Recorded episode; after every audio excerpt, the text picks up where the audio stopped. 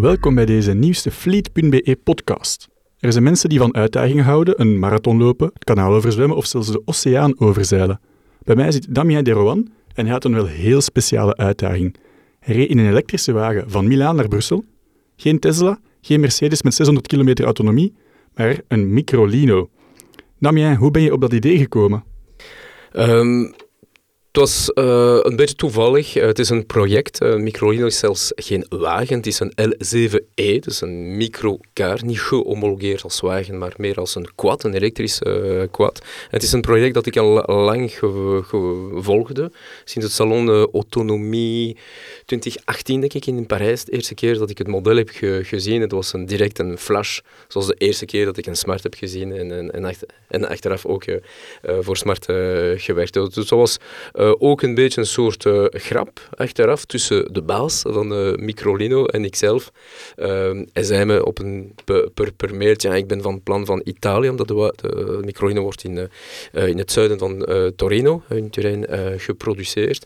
Hij was van plan uh, terug naar um, Kroatië, denk ik, uh, te gaan, uh, of Grie- Griekenland, sorry.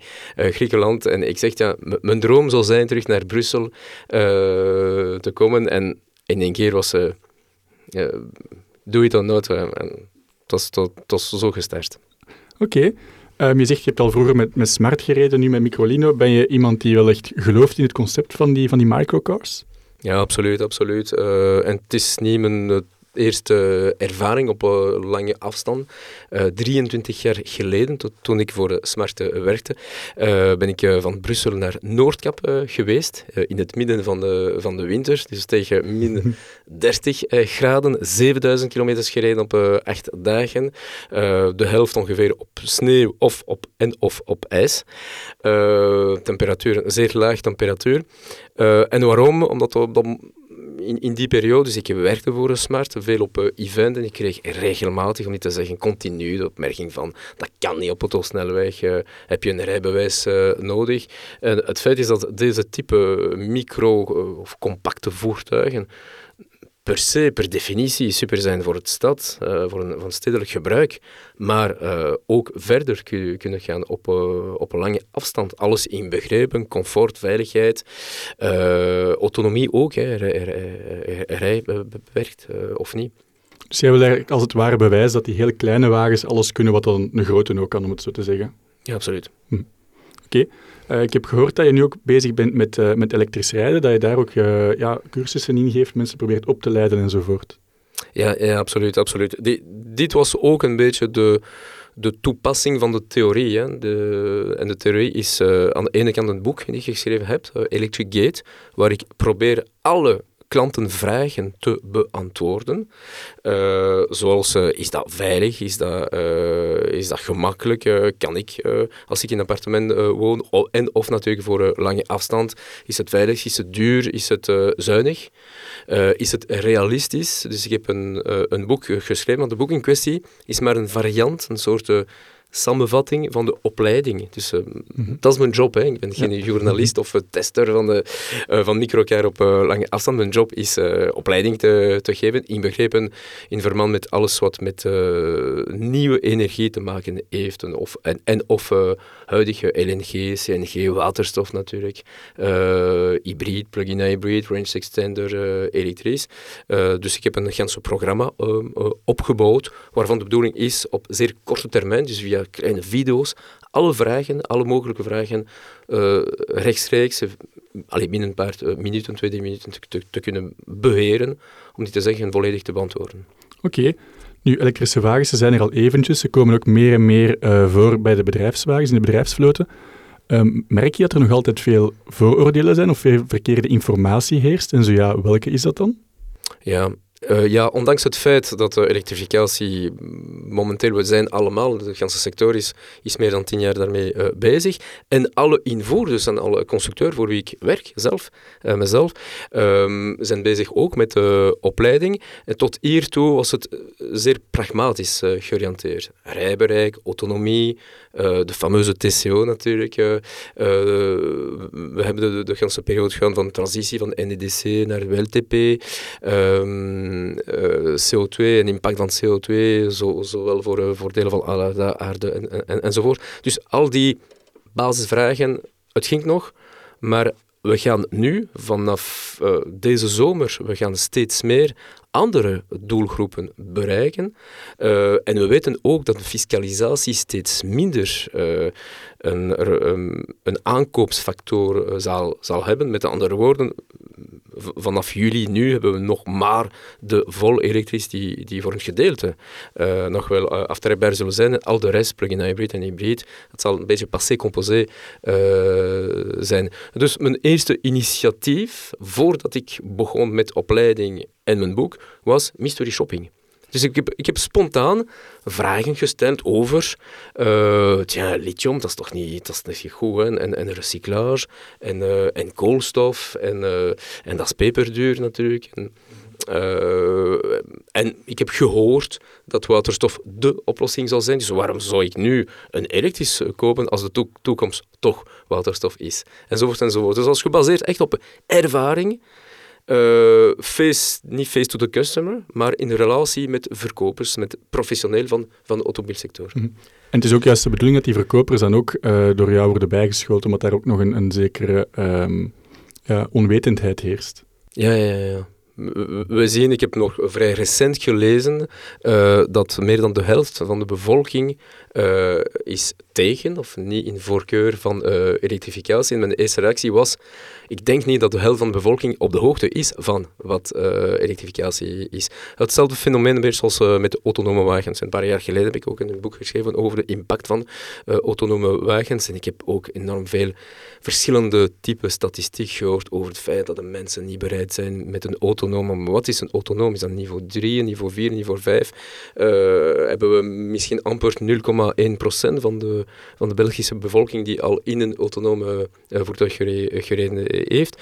En uh, wat elektrificatie, we zijn natuurlijk een, een stap verder, maar voor, voor de meerderheid van de bevolking, uh, van de mensen, en, en ook in bedrijven, hebben we toch hiertoe nog nooit met een elektrisch uh, gereden. Een vriend van mij, twee weken geleden, zei me, oh, ik heb voor de eerste keer met een automaat, uh, een tomaatversnellingsbak, uh, en hij rijdt uh, dertig jaar, maar gedurende het uh, gedurende uh, onderhoud van de zonnewagen denk ik dat hij een, een plug-in, dus uh, in automaat, uh, in autono- in automaat uh, versnellingsbak. Ja, ik denk ook dat dan de, de nieuwsberichtgeving daar rond ook een grote rol speelt. Om te zeggen, bijvoorbeeld het autonome verhaal. Artikels die je ziet online verschijnen, die vaak gedeeld worden op uh, sociale media. Dat gaat over autonome wagens die crashen, waar een ongeval mee gebeurt. Elektrische wagens, als dat in het nieuws komt, is dat een brand. Iemand die niet op, zijn, op ter plaatse is geraakt, laadpaalproblemen, dat soort dingen. En dat draagt natuurlijk niet bij aan, uh, ja, aan, aan het idee, aan het concept van de elektrische wagen, aan de populariteit daarvan. Want mensen die er niks van weten, zien enkel, of die het nooit ervaren hebben, zien enkel die negatieve berichten. En de term, en dat is ook een van de redenen dat wij jou hebben uitgenodigd, is zo iemand uh, zo'n uitdaging volbrengen als, uh, als de jouwe. Juist waar je heel positief mee in het nieuws komt, juist zo mooi om, om te brengen, want kijk, het is niet de wagen met de grootste autonomie, het is niet de wagen met, uh, met de meeste plaatsen enzovoort, maar zelfs met zo'n wagen rij je wel, ja, ik denk een, een kleine duizend kilometer, als ik het uh, even uitreken. Ja, dus, uh, dertienhonderd uh, kilometers. Ah, en uitera- uiteraard, de bedoeling was niet te bewijzen uh, of te beweren dat we allemaal met een Citroën Ami of een uh, Microlino of, uh, of een andere uh, elektrische quad zouden moeten rijden. Maar het was meer te bewijzen, als het mogelijk is met een Microlino, is het mogelijk met alle typen elektrische wagens. En het hoeft niet absoluut een grote, een, een grote en duur uh, S U V zijn. Het kan ook met een zeer traditionele, uh, klein elektrisch, zoals een elektrische Mini, een, een, een, uh, niet een Twingo, uh, ja, de Twingo bestaat ook in elektrisch, denk ja, ik. Twingo bestaat uh, ook in elektro, of een uh, Honda-i bijvoorbeeld. Ja, dat is ook bijvoorbeeld allemaal een Smart of, uh, mm-hmm. um, of een andere Renault, sorry, ik, uh, ik vergeet, uh, de Zoe. De Zoe. Mm-hmm. Nee, inderdaad. Um, dat brengt ons eigenlijk bij, bij jouw avontuur. Hoe begin je daaraan? Dus je hebt het idee, ik wil graag van Italië naar Brussel rijden. Wat dan? Wat is de volgende stap? De volgende stap was een, uh, een vliegtuigticket te, te vinden, een datum te, te vinden. Dus op fabriek, ik, ik werd, ik werd Uh, waarom Turijn, zuid van Turijn? Het is een C COM-fabriek. Uh, uh, ze produceren nu de Microlino. In het verleden was het de Blue car, dus die, die fameuze eerste elektrische car-sharingswagens overal in Parijs. Dat was uh, de Blue car, het is dezelfde f- uh, fabriek. Um, en voor de rest, ik heb een beetje natuurlijk voorbereid. Uh, en, en dat is altijd het verschil tussen met een brandstof of met elektrische wagens. Het gaat niet over hoe lang het duurt in de realisatie, maar wel in de voorbereiding. Het vraagt een beetje voorbereiding. Maar dus in, in het geval van een Quadsols Microlino uh, bestaat er geen specifieke applicatie van de constructeur, wat ondertussen het geval is met alle uh, automerken, allee, tenminste al, de, al degenen met wie ik uh, tot hiertoe gewerkt heb. Uh, in het geval van Microlino was het niet het geval, maar er bestaan enorm veel uh, specifieke applicaties, zoals A B R P of Chargemap. Uh, ik ben hier op publiciteit te maken, maar ik heb me beperkt tot die, deze applicatie van Chargemap. En ook uh, beperkt tot deze badge. Met, en met één badge heb ik bijna systematisch overal... Dat ik, allee, en zeker overal in Frankrijk, voor negentig procent van de gevallen heb ik uh, zonder probleem kunnen laden met één, ja, met één badge. Mm-hmm, Oké. Okay. En dus... Toen je vertrok had je eigenlijk een, een lijst met en een, een planning van ik ga naar dat hotel, ik ga die route, ik kan ongeveer zoveel rijden, dus ik moet daar en daar stoppen aan die en die laadpalen. En ondertussen monitor je dan nog een beetje op de app om te kijken, zijn die laadpalen bezet of niet? Dat is een beetje de tactiek, denk ik, als ik het, uh, als ik het goed door heb. Ja, dat, dat was de tactiek. Het is zeer slecht begonnen in Italië. Uh, ik had niet geanticipeerd dat Italië eventueel probleem zal zijn met mijn enige uh, laadkabel. Ten eerste. Ten tweede, tussen Italië en Frankrijk moeten we sowieso via de bergen gaan. Dus uh, ik heb uh, mijn eerste kilometers uh, waren met een verschil in altitude, maar ook in latitude en in temperatuur. Dus het heeft Uh, onmiddellijk uh, zwaar impact gehad op mijn planning. Dus mijn eerste pitstop na het tunnel van Fréjus uh, heb ik gemist. Dus ik heb, uh, ik heb uh, drie, vier uur moeten stoppen voor. Uh, ja, door het feit dat er uh, in, derge, in, in, in deze type voertuig bestaat geen uh, snellader. Hè. Uh, nog minder een D C-lader. Ik werd beperkt tot twee kilowatt. Uh, qua snelheid. Dat is niet veel. Uh, nee, dat is niet veel. En dat was beperkt door de constructeur zelf om de, om de, de, de levenscyclus van de batterij te, te bewaren. Dan, dankzij dat en andere initiatieven. Hun bedoeling is dat binnen twintig jaar een, een Microlino nog perfect uh, op de baan kan, kan zijn. We weten allemaal dat die allee, allee, zeer, zeer, zeer snel uh, laat is per definitie niet goed voor de batterijen. Nee, nee, er zitten ook heel veel verschillen in. En dat is iets dat, uh, dat veel leasingmaatschappijen of, of, of uh, remarketingbedrijven meer in acht gaan moeten nemen, denk ik. Vaak wordt vandaag gekeken naar de kilometerstand om, om de slijtage van een voertuig te bekijken. Maar je kan een, een wagen hebben die, die tweehonderdduizend kilometer heeft gedaan. Altijd A C geladen, altijd thuis geladen. Waarvan de batterij in betere staat is dan een auto die honderdduizend kilometer heeft en die tachtig procent van de tijd aan, aan een Fastnet of een Ionity heeft, uh, heeft staan laden. Ja, ik heb een studie uh, ge, gelezen die ik ook uh, in de opleiding gebruik, gebaseerd op, op zesduizend uh, elektrische voertuigen, dus per definitie de eerste generatie. En er is een, ongeveer een, een slijtage of depreciatie van zes procent per honderdduizend kilometers. Dat betekent naar vierhonderdduizend kilometers hebt u nog ongeveer tachtig procent. En moet appels met appels vergelijken. Een brandstofvoertuig met dezelfde, kilometer, uh, met dezelfde vierhonderdduizend kilometers zal dood zijn of zeer ver in zo'n afcyclus, uh, levenscyclus uh, zijn. Um, we praten altijd over de batterij, maar een elektrische motor van een miljoen kilometer is bijna nieuw.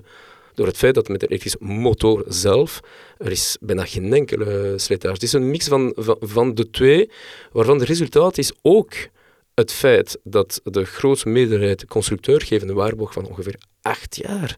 Dus van ver meer dan op hun eigen brandstofvoertuig. Uh, dus acht jaar en of tweehonderdduizend kilometers.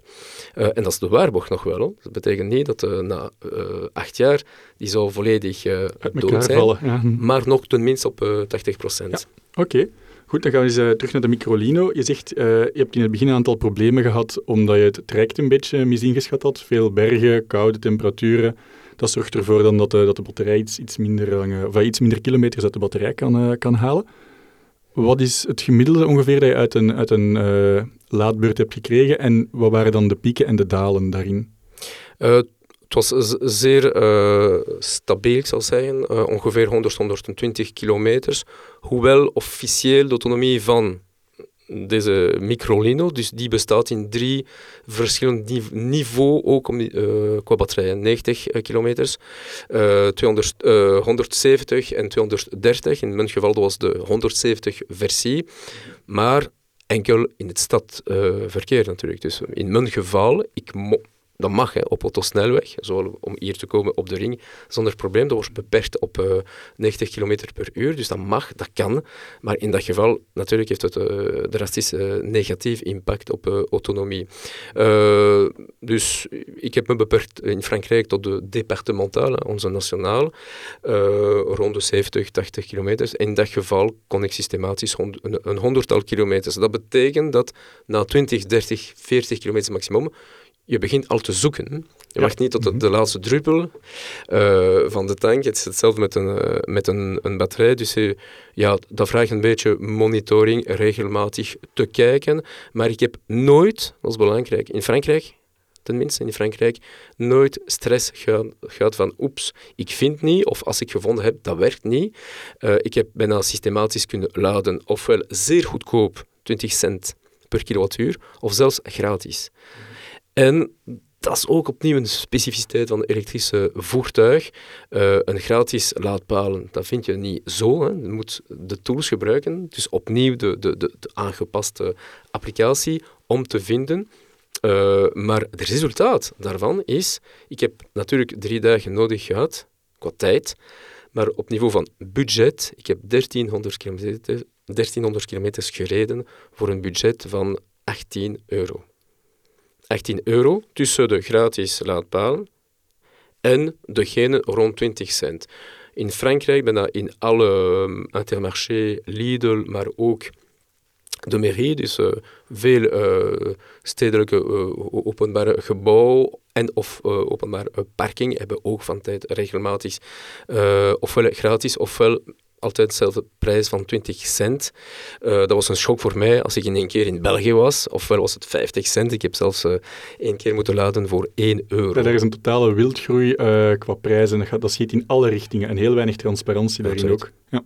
Absoluut. Uh, en het is ter plaats, uh, uiteraard ter plaats dat men een keer ziet, oeps, het is een euro. Dus in dat geval, chance dat ik ook beperkt was tot mijn batterij, tien kilowattuur. Het is in het ergste geval zo tien euro uh, kosten, maar voor een groot voertuig van honderd kilowattuur, dat bestaat ook op de markt, dat betekent uh, uh, laden voor honderd euro, dus duurder dan brandstof. Ja, klopt, klopt, inderdaad. Merk je, merk je veel verschil, want je zegt in, uh, in Frankrijk is het bijna stevast twintig cent, in, uh, in België is er uh, ja, heel wat uh, verschillende prijzen dat er heersen. Hoe was het in Italië?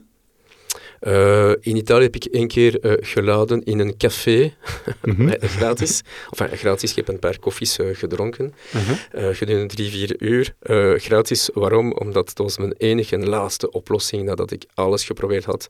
Budget die niet werkte, uh, laadinfrastructuur. Dus, dus Frankrijk opnieuw is een, uh, de uitzondering, de positieve uh, uitzondering.